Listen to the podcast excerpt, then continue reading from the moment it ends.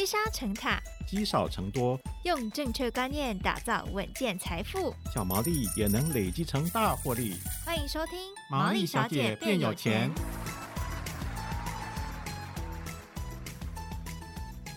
Hello，大家好，欢迎来到《毛利小姐变有钱之存股终极班》的最后一集。在下一次呢，我们就要进入到高级班了。我是主持人笑鱼，今天呢，我们要带大家一起来看看我们餐桌上的股票哦。比方说，像我们每天吃东西要吃鸡啊，吃豆腐啊，好，甚至是小朋友很喜欢的零食啊。其实呢，这些都是我们经常会受到投资人青睐的好公司。但是，我们要来看一下他们到底好在哪里呢？我们要怎么样来做挑选呢？今天我们也同样邀请到的是我们的存股达人，《金周刊》存股助理电子报的总编辑谢富旭总编来到节目当中跟大家分享。富旭哥好，夏雨你好，听众朋友大家好。好，食品股我觉得可能也是继金融股之后第二个受到投资人最喜欢的标的。那食品股有哪些特色？为什么它会这么被大家欢迎呢？食品股的特色就是它是一个刚性需求的产业，不论景气好，不论景气坏，大家都要吃东西，哈、不吃东西会饿死啊，会饿死，会活不下去，啊，也都要喝水，对，喝饮料，所以它不受景气影响，它刚性需求，而且它的产品呢，哈，简单易懂，比如说我们要了解一个什么封装测试、晶圆代工、面板、纳米啊，面板时代厂，哇，真的要花好多的。功夫啊，要看好多的资料，但是食品股不用哎，嗯，因为它就充斥在你的生活周遭，而且它还会涨价。哎，对对对，对，因为那个假如原物料上来，工资上涨，食品厂在做价格调整，哎，对呀，大家虽然心里面非常不开心、不爽，但是也只能默默的接受，对，没错，所以它也被视为是一种抗通膨的。个产业啊，所以受到大家非常的喜爱，尤其是投资人的喜爱。嗯，国外也是一样哦，国外也是一样。对对对。其实我上网偷偷看了一下，发现食品股还有一个蛮有趣的特色，就是投资人非常在意的，叫做填息率。配完息之后价差，它会填回去，回到原来的股价，甚至会更多一点。相对而言，食品股过去五年呐，哈，填息的速度啦，的确是相对其他产业。应该是算是中等以上的水准。那这个原因主要是怎样的原因呢？嗯，是因为过去这五六年来，所谓的存股大行其道啊，所以那个刚才你讲了，金融股是最受到青睐，第二个就是食品股受到很多资金的追捧，他们的填息就自然容易。但这里面有个问题，就是说我们刚才讲了食品股这样这么多的优点，但是这些优点大家都知道，连阿妈都知道，阿公也知道啊，阿伯也知道，哎啊，你问周遭的阿姨啊，说哎、欸、要存什么股票，人家就说统一啊，统一很好啊，啊 啊，有人说啊那个什么全家便利商店很好啊，嗯啊那个统一超很好啊，嗯啊，你问你的周遭，哎那些有股票投资的，他一定很多都推荐什么统一，还有什么燕麦股嘛，对不对？嘉格，对对对对。那它的好，大家都知道之后，会发生一个问题，它的评价变得非常的高，非常的昂贵，然后它的殖利率变得非常的低，因为食品股毕竟是一个高度成熟，再加上你知道吗？食品股要不要成长，看什么东西就知道了，看什么？看嘴巴就知道了，看这个经济体有几张嘴在吃饭呢？有几张嘴在喝水？那过去十年来，台湾的嘴。就是这么多，两千三百万人哎，都没有增加，增加的很少，还减少了。啊、对对，还减少一点点，大概未来十年之后可能会下降的幅度会更惊人哎，嗯，所以导致于食品股它的成长性有限是很平缓，没有什么成长。那没有什么成长之下，它的获利其实也很平稳，也没什么长进，但是股价却一直一直在变高。那这叫什么？专业术语，这个叫做本益比式的垫高，而不是 EPS 的提高啦。获利没有成长，对，获利就是很平稳，就微幅成长有了，但是没有大幅成长。嗯、但是股价却涨到吓死了。像大统益做沙拉油的，你看它的获利其实还好，是过去这两年因为原物料波动的关系，让它有稍微跳升起来，但它的获利曲线是很平缓的。股价从二十几块涨到一百四十几，哇啊！啊，做豆腐的中华食品，股价也是从三四十块涨到一百四十几块。哇，嗯、好惊人哦！那假如说一些老股民啊，统一啊，早期的时候统一都十几块很久，打底很久，哎，哦，那你看现在你要统一，你要要买在六十块以下的，蛮难得的，你知道吗？哎，嗯，它都是在六十几、七十几块，贵的时候还有八十几。所以这里面有个问题，就是说这个产业，因为你要了解它的门槛很低，所以它的好啊，大家都知道。那大家都知道之后，这些保守资金，其实市场上资金最丰沛的就是这些保守投资人，哎，都在追捧它，所以导致它的股价很高，本益比很高，殖利率很低。哎，我看这个主要的台湾的一线的食品厂啊，它的平均殖利率大概只有三 percent 左右而已，其实不高，相对很多产业它是。现金值利率偏低的产业，这个是大家要特别注意的。所以，如果说要把它挑选为存股的标的的话，可能要看一下它的值利率，对，不能无脑买进，对不对？虽然它很好，但是大家都知道，对对对。所以，像我有统计哈，过去三年呐啊，我们不要说看太远了，也很少人说买股票报三年已经算是久了啦啊。我们不是说啊，不什么巴菲特要报一辈子，也没有说那么那么铁齿，那么绝对。三年来看，嘿，你只要过去三年买统一呀，把它的股息都加上去之后，嗯，其实你的报酬率哈跟定存差不多。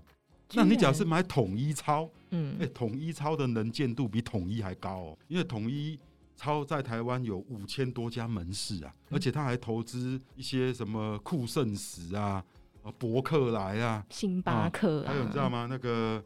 家乐福的一半的股权也是他的，星巴克，对啊，人我说这真的太好的公司了。但是你只要投资统一超这三年呢、啊，你不但输定存输的很惨，你还大概倒赔十几 percent 啊！天哪！对，而且已经把股息加进去了。所以我这个就是说哈，食品股的好大家都知道，当大家都知道，阿公阿妈都知道的时候，你就要小心了。嗯啊，就是说，哎、欸，其实那个。这他他的过去的三年的投资的报酬率真的是没有大家想象的那么美好。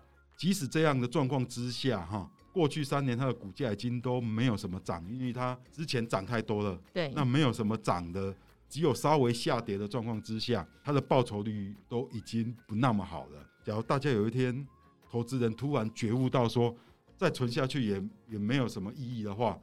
那假如在本益比再做一个比较大幅的下修，那你可能就会套得更深了。投资好公司，你确定它是好公司，你只能得到十分，哎，你还要在一个合理或便宜的价位买进，才能够把你的投资分数提高到八十分。那像部分的存股达人都在推荐。中华食啊，中华豆腐，嗯，我都觉得这个就很危险哦。为什么？还有什么鲜活果汁？对啊，四百多块了，嘿，哇，嗯，那本益比都高到吓死人，哎，这种就是很危险。哇，你看到一个亲生苹果，另购。谁都嘛知道一定好吃，哎，嗯，啊，一颗卖你五百，要不要买？对对，要看个人财力了。对啊，对啊，但是像我们刚刚提到，其实蛮多都是知名的公司，在我们前几集呢，也有提到，就是像卖鸡肉的大成跟普丰哦，最近在台湾哇，你看走进这个便利商店，也可以看到他们的产品。对对对。所以像这两家公司，富旭哥怎么看呢？你知道吗？呃，存股助理电子报所追踪的食品股啦，不多。就是只有三家而已，一家叫大成，一家叫卜蜂，一家叫黑松。哦，黑松，黑松，黑松，黑松也是食品股，嘿，主要它是饮料的，对，黑松沙士嘛。当然，它有代理台湾的金门高粱，它是总代理商。哦，啊，卖酒卖饮料，这么多食品股，我们只挑这三家，只挑这三家。今天节目就先讲了两家。对，那为什么为什么是挑这这三家呢？为什么？卜蜂。跟大成可以讲一一起，因为他们是同一类的公司。嘿，卜蜂跟大成跟其他的食品股很不一样，它的能见度很低。很多食品股啦，比如说那个统一的能见度最高嘛，各种那个利乐包的饮料啦，统一超啊，反正到处都看得到它的产品啊，或是你说味丹，嘿。哇，那个泡面呐、啊、都看得到。你说中华豆腐，我看到超市豆腐也不过就两家，中华大汉，不然还没有第三家。他们能见度都非常的高。但是大成啊哈，其实一直到这三年前呐，哈，它的能见度都不高。为什么呢？因为它主要是做饲料，那之后他又做养鸡、养鸭、养猪，嘿，但是它主要是卖给一些什么大盘呐。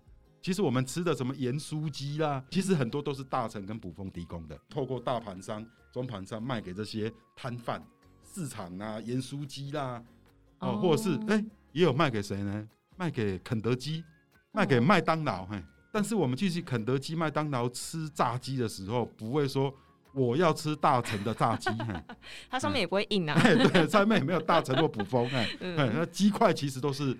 大成跟卜蜂提供的，或是整个炸鸡，嘿，但是上面也没有写，哎、欸，这个是大臣哦，这卜蜂，嘿，他们只有写肯德基或麦当劳，对，对对，所以它的能见度其实，他们虽然是老牌食品食品厂，但能见度一直很低，甚至都忘了他们的存在，没有在消费者的世界当中、啊，对对对，嗯，直到大概三三四年前呐、啊，他们慢慢跨进所谓的加工食品，哦，就是说，哎、欸，以前我们。买鸡啦，都是去菜市场买一整只鸡啊，啊，就生的鸡肉叫生鸡啊，啊，跟摊贩买猪肉啊，而且要切一块五花肉给我。嗯，但现在我们买鸡买猪哈，越来越舒服了。哦，我只想吃鸡翅哎，哎有这专门就只有个鸡翅。对。哎，我在健身，我只想吃鸡胸肉，哎，就这只有鸡胸肉的 哦，就光鸡胸肉帮你分切好了。那哎、欸，我只要鸡腿，嘿，哎，也有单门就是鸡腿的，不用吃一整只鸡，哎，不用一，我只要光吃我爱吃的部位。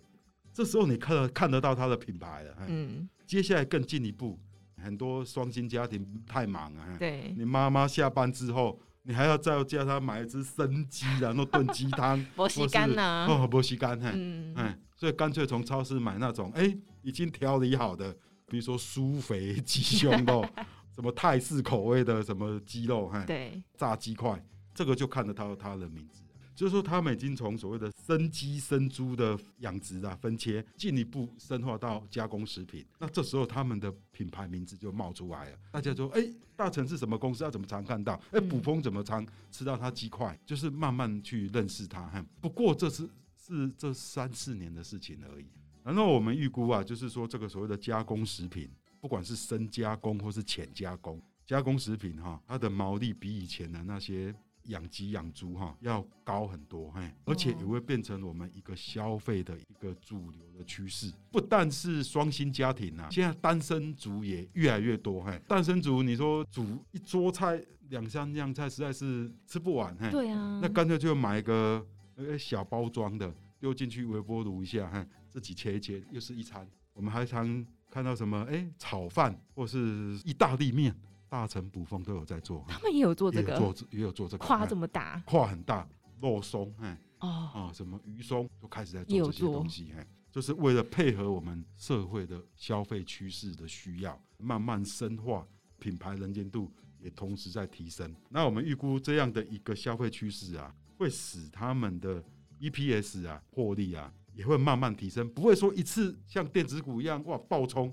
但是会慢慢的缓步提升，然后会随着他们的品牌能见度提高，他们的所谓的本益比啊评价也会提高，所以才会把大成跟卜蜂，哎，我都认为这个什么食品股，因为他们以前能见度不高嘛，所以本益比相对低，哎，所以才会把它列入追踪，哎。好，但是像大成跟普丰，它都是做鸡肉嘛，好，当然他们鸡肉为主，鸡肉为主，那也猪也不少。猪也不少，但是很多投资人就说：“好吧，那如果说我有足够资金，我当然是两家都买。可是问题就是很多小资族资金没有那么够，我可能我只能从中选一个。嗯嗯那怎么选呢？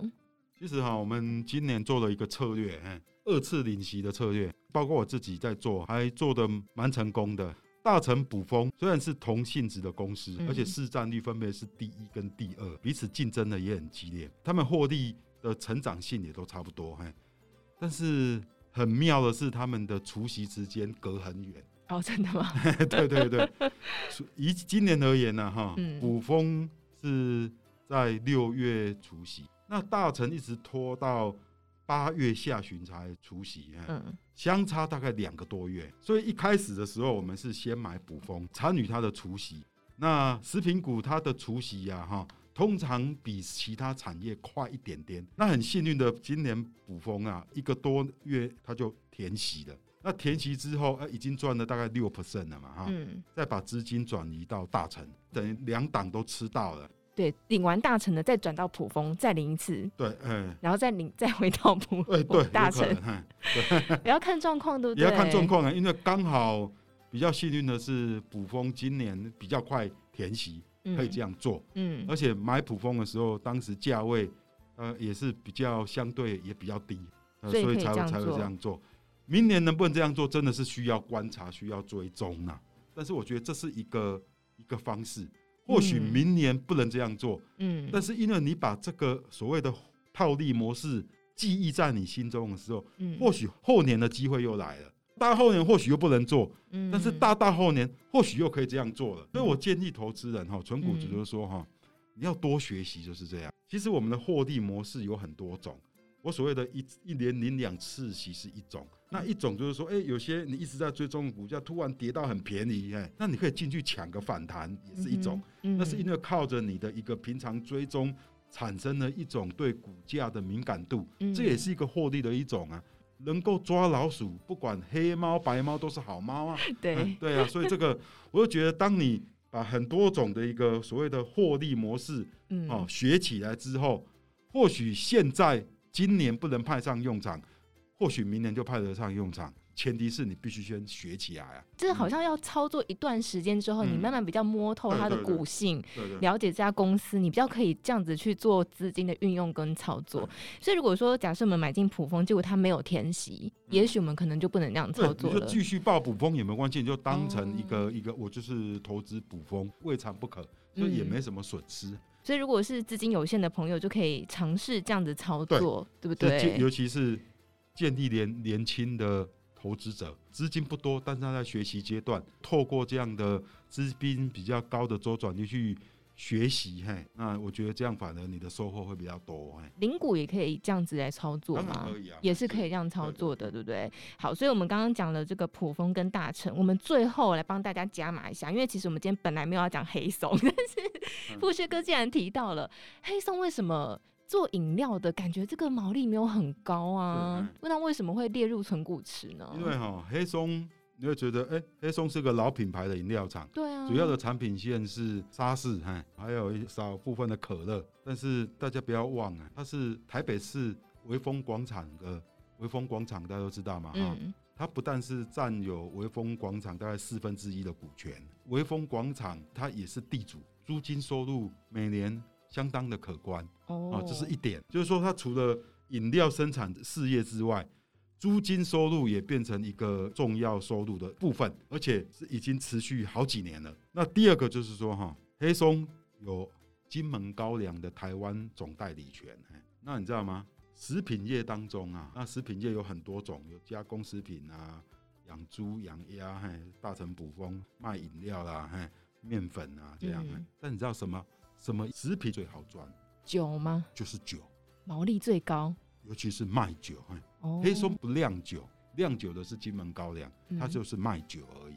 在台湾帮金门高粱卖酒，那酒类的那个利润高，当然受到疫情的影响呢，今年业绩有一点下滑，但是我觉得这个是暂时性，因为疫情总是会过去的，啊，而明年开始可能营运又会恢复正常，所以让它的获利啊也会慢慢的会有起色起来，而且相对而言，它的股价的评价。也比其他食品股要便宜许多，所以我想，真的，因为像刚刚提到金门高粱，其实它也算是，如果观光客来台湾，我们可能也会招待它，对不对？平常大家在喜宴上也会喝到它，它也是算一个能见度蛮高的一个酒类。对对。好，所以我们刚刚在节目当中提到了大成啦、普丰啦，还有包括今天加码的黑松，还有呃，如果是小资族的话，你的资金应该要怎么样运用呢？呃，富旭哥都有提供给大家很好的这个建议哦，就提供给大家做参考喽。好，那如果喜欢。我们节目的话呢，也请大家可以给我们评分五颗星，